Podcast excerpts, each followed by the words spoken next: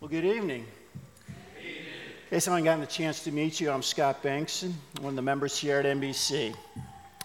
This is the second message in our Wednesday evening series on the Ten Commandments in Exodus 20. Uh, go ahead and turn there now. Uh, if you're using a Pew Bible, it's on page 64. Last month, Nathan Hanley kicked off the series by preaching about the first command have no other gods besides God Himself. Tonight, we're going to focus on the second command. Would you please stand as I read the text uh, for tonight? It's in Exodus 20, verses 4 to 6. It says, Do not make an idol for yourself, whether in the shape of anything in the heavens above, or on the earth below, or in the waters under the earth. Do not bow and worship to them. Do not serve them, for I, the Lord your God, am a jealous God bringing the consequences of the father's iniquity on the children to the third and fourth generations of those who hate me, but showing faithful love to a thousand generations of those who love me and keep my commands. This is the word of God. Praise, be to God. You may be seated. I have three points from the text. I haven't gone enough Phil's classes to get ones that do any kind of acronym or wherever it is, but Here's the three points that we'll talk about tonight. First one is what is an idol? Who has them? Second one, what are the consequences of having idols? And then thirdly, how can we love and keep God's commands? So, first, what is an idol and who has them? Second, what are the consequences of having these idols? And then third, how can we love and keep God's commands? What comes to your mind when you hear the word idol? Maybe a TV show called American Idol where we look on as America searches for a superstar. Or maybe it's a Buddha statue. When the Bible mentions idols, most of the time it is talking about a man made physical object, like the golden calf of Aaron. As we hear this, most of us may assume we're obeying this command since we don't have any golden calves in our house or any statues.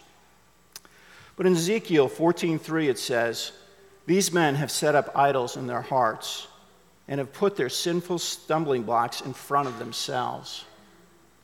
So, an idol does not have to be something physical, it can be an idea, thought, feeling. Idols originate in our minds and our hearts and are made by our own hands and wills. In verse 5, we see that once we have made these idols, we then worship and serve them. A definition of worship is giving our mind's attention and our heart's affection to something or someone. We are created to worship. The question is, what and who are we worshiping?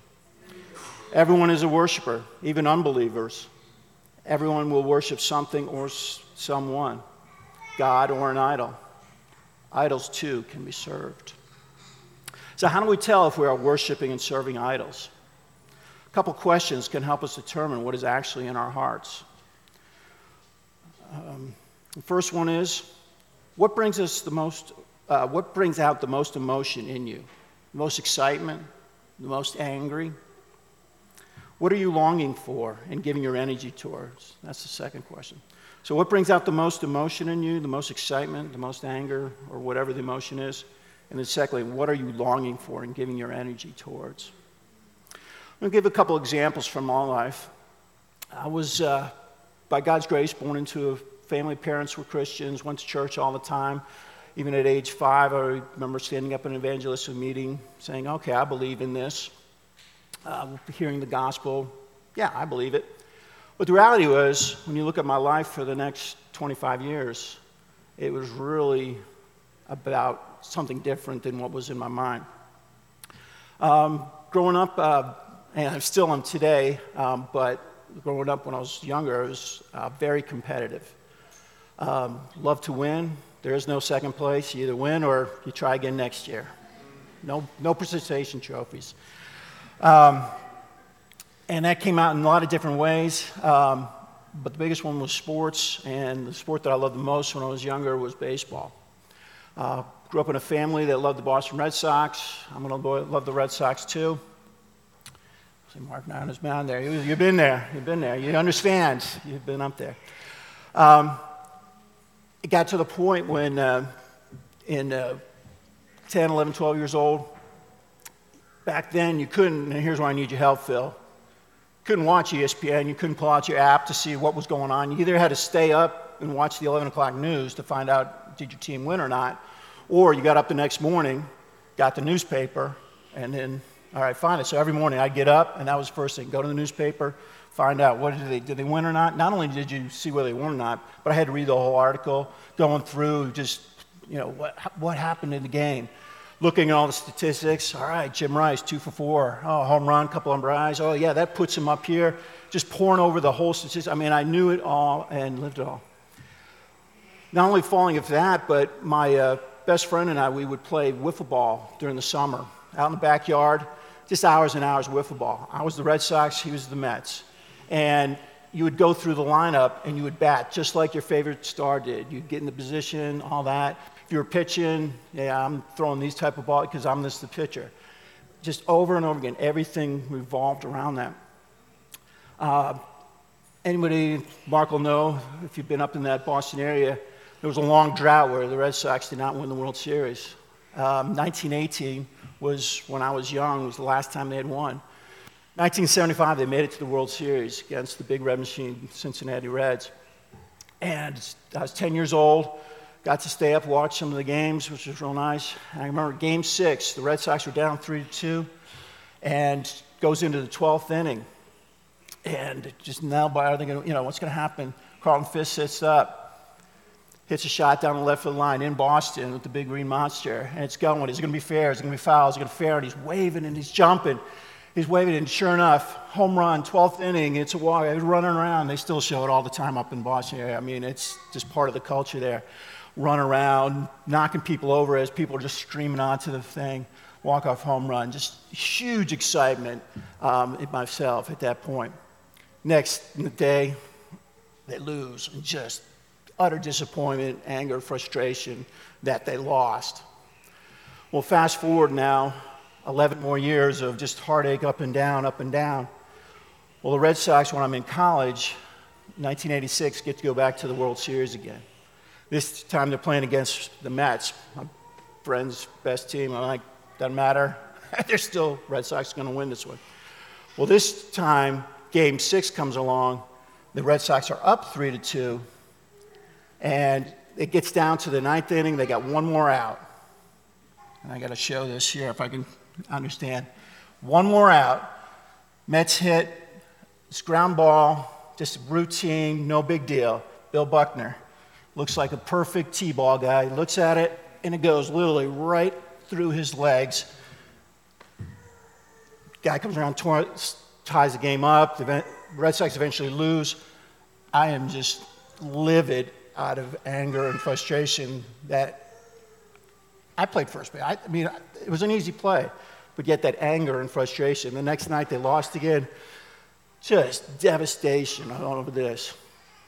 Um, so that was one of the, my idols was just all around any kind of sporting thing I played. Never played it for just the fun of it. Very rarely. It always had to be about the competition winning. The other one came out, especially around my college time, had to do with um, just the sense of excitement and adventure that college life and parties would give. And so I worked hard to study, but after it was time to go enjoy yourself, where's the party? Where's the next party? and that's where I was going. The music's going to be going. It's got the most beer. That's where I was at. Um, the other thing that came up in that uh, time was that I was in Navy ROTC, and I was four choices for you where you go either drive a ship, drive an air, you know, go fly, drive a submarine, or be in the Marines. I was like, is this a trick question? I want to go fly. Because when I was freshman year, we went down to Pensacola, Florida on a spring break trip was up, you know, grew up in the Northeast, so it's raining and snowing there, beautiful weather down there, just seeing the airplanes and all that. I was just like, yeah, this is where I want to be. The next summer, got to go to NAS Oceana. This is where the F 14 pilots, the fighter pilots at the time, got to hang out. O Club on a Friday night, the music's hopping, just, oh, this is was awesome. I just wanted to be there. Um, just fed into my um, idols of what I wanted to do being there. And then the next year, 1986, when I was a, uh, going into my senior year in college, Top Gun, the movie, came out, the original one. And it just reconfirmed everything that I'd already been there. So that when I went down to flight school, I just I lived it out. I mean, really, that's why I was so interesting going back and watching Maverick that just came out to say, okay, what's how's he changed over these years? Because I've seen a lot of changes in my life. His weren't quite the same, but still, it was. anyway, that was. I could tell you more stories. I don't know if you want to hear about them, but it, it's one of those things that um, I, during that time, there were definitely times where if you were as a Christian would see me, people would be like, "Why are you doing that?" But yet, I could have that life. Sunday morning came around, put on my Christianese, walk into church, and just come in, sit like all you guys doing here and worshiping. And God was starting to slowly trying to get my attention, get my attention.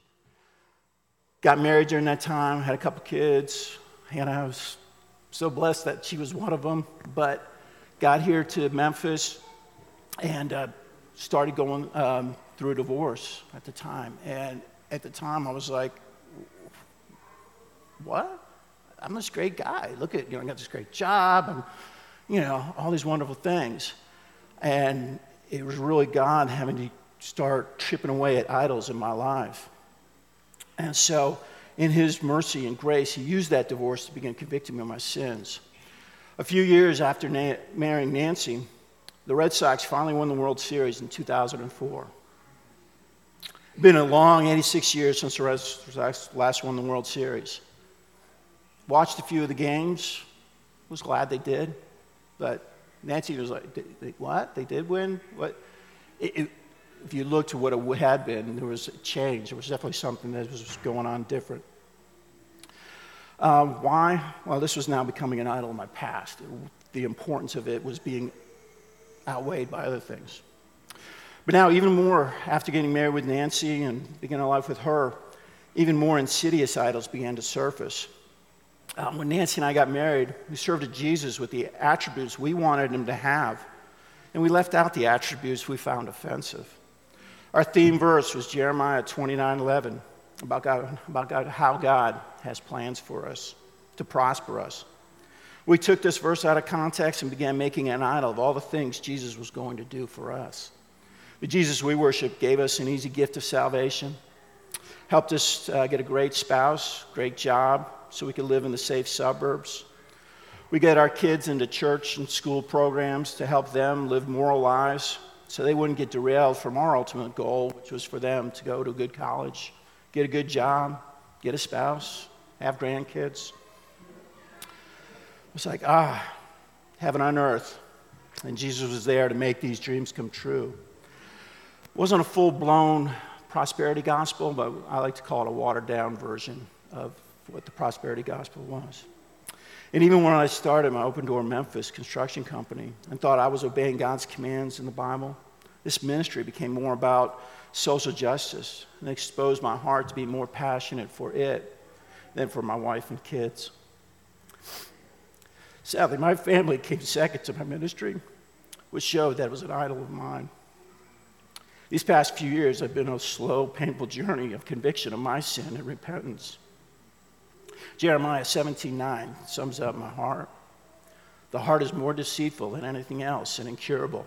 Who can understand it? Now to my second point. What are the consequences from God because of our idols?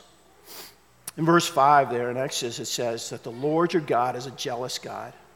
Some non believers will point to a verse like this and say that the God of the Bible is petty and jealous. Our definition of jealous, uh, one definition of jealous says fiercely protective or vigilant of one's rights and possessions. God chose his covenant people, starting with Abraham, and he goes to great lengths to protect the crowning glory of his creation from the destruction that falling idols will cause. He has shown himself to be a good and faithful.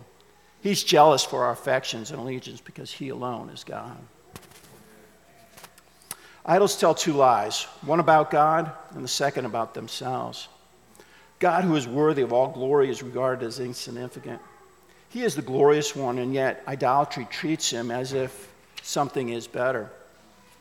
Idols also lie about themselves.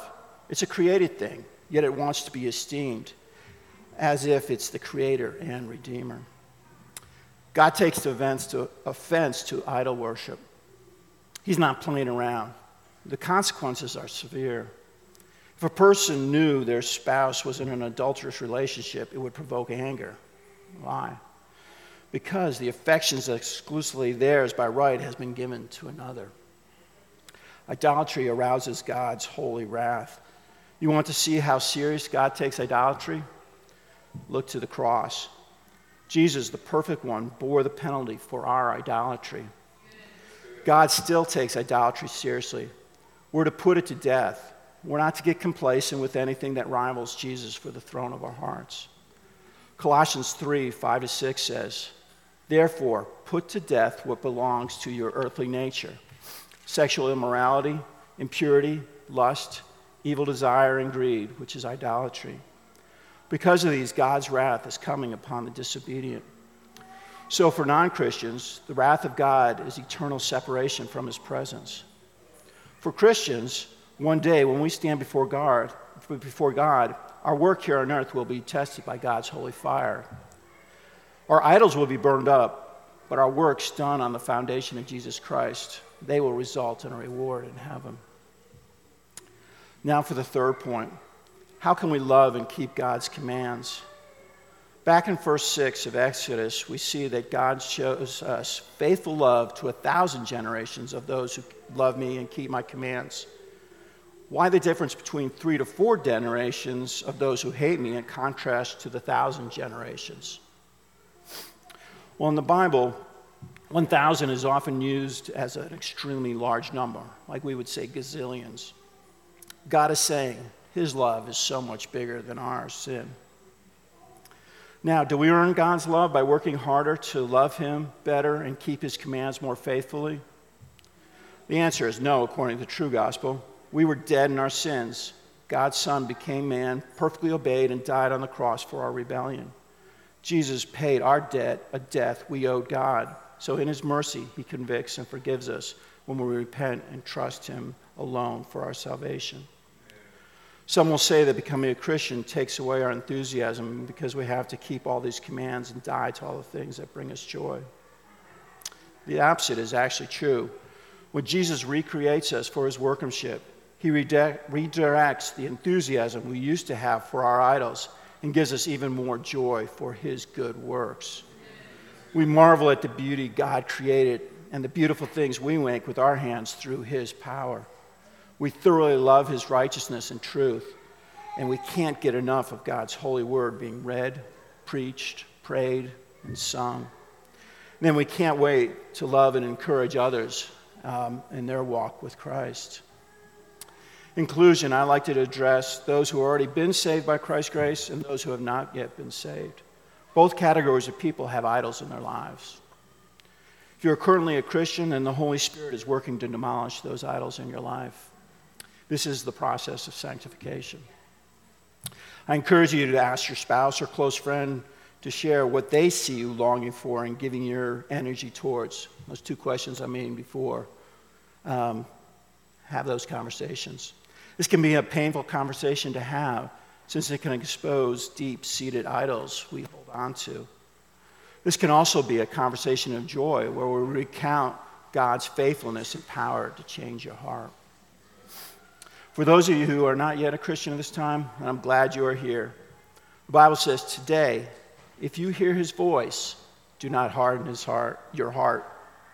Instead, repent of your sins and put your trust in the saving work of Jesus Christ. Please stay after the service and talk with any of our members to hear more about how Christ can save you from the punishment of an eternity of separation from God. So, all of us have man made idols we worship and serve.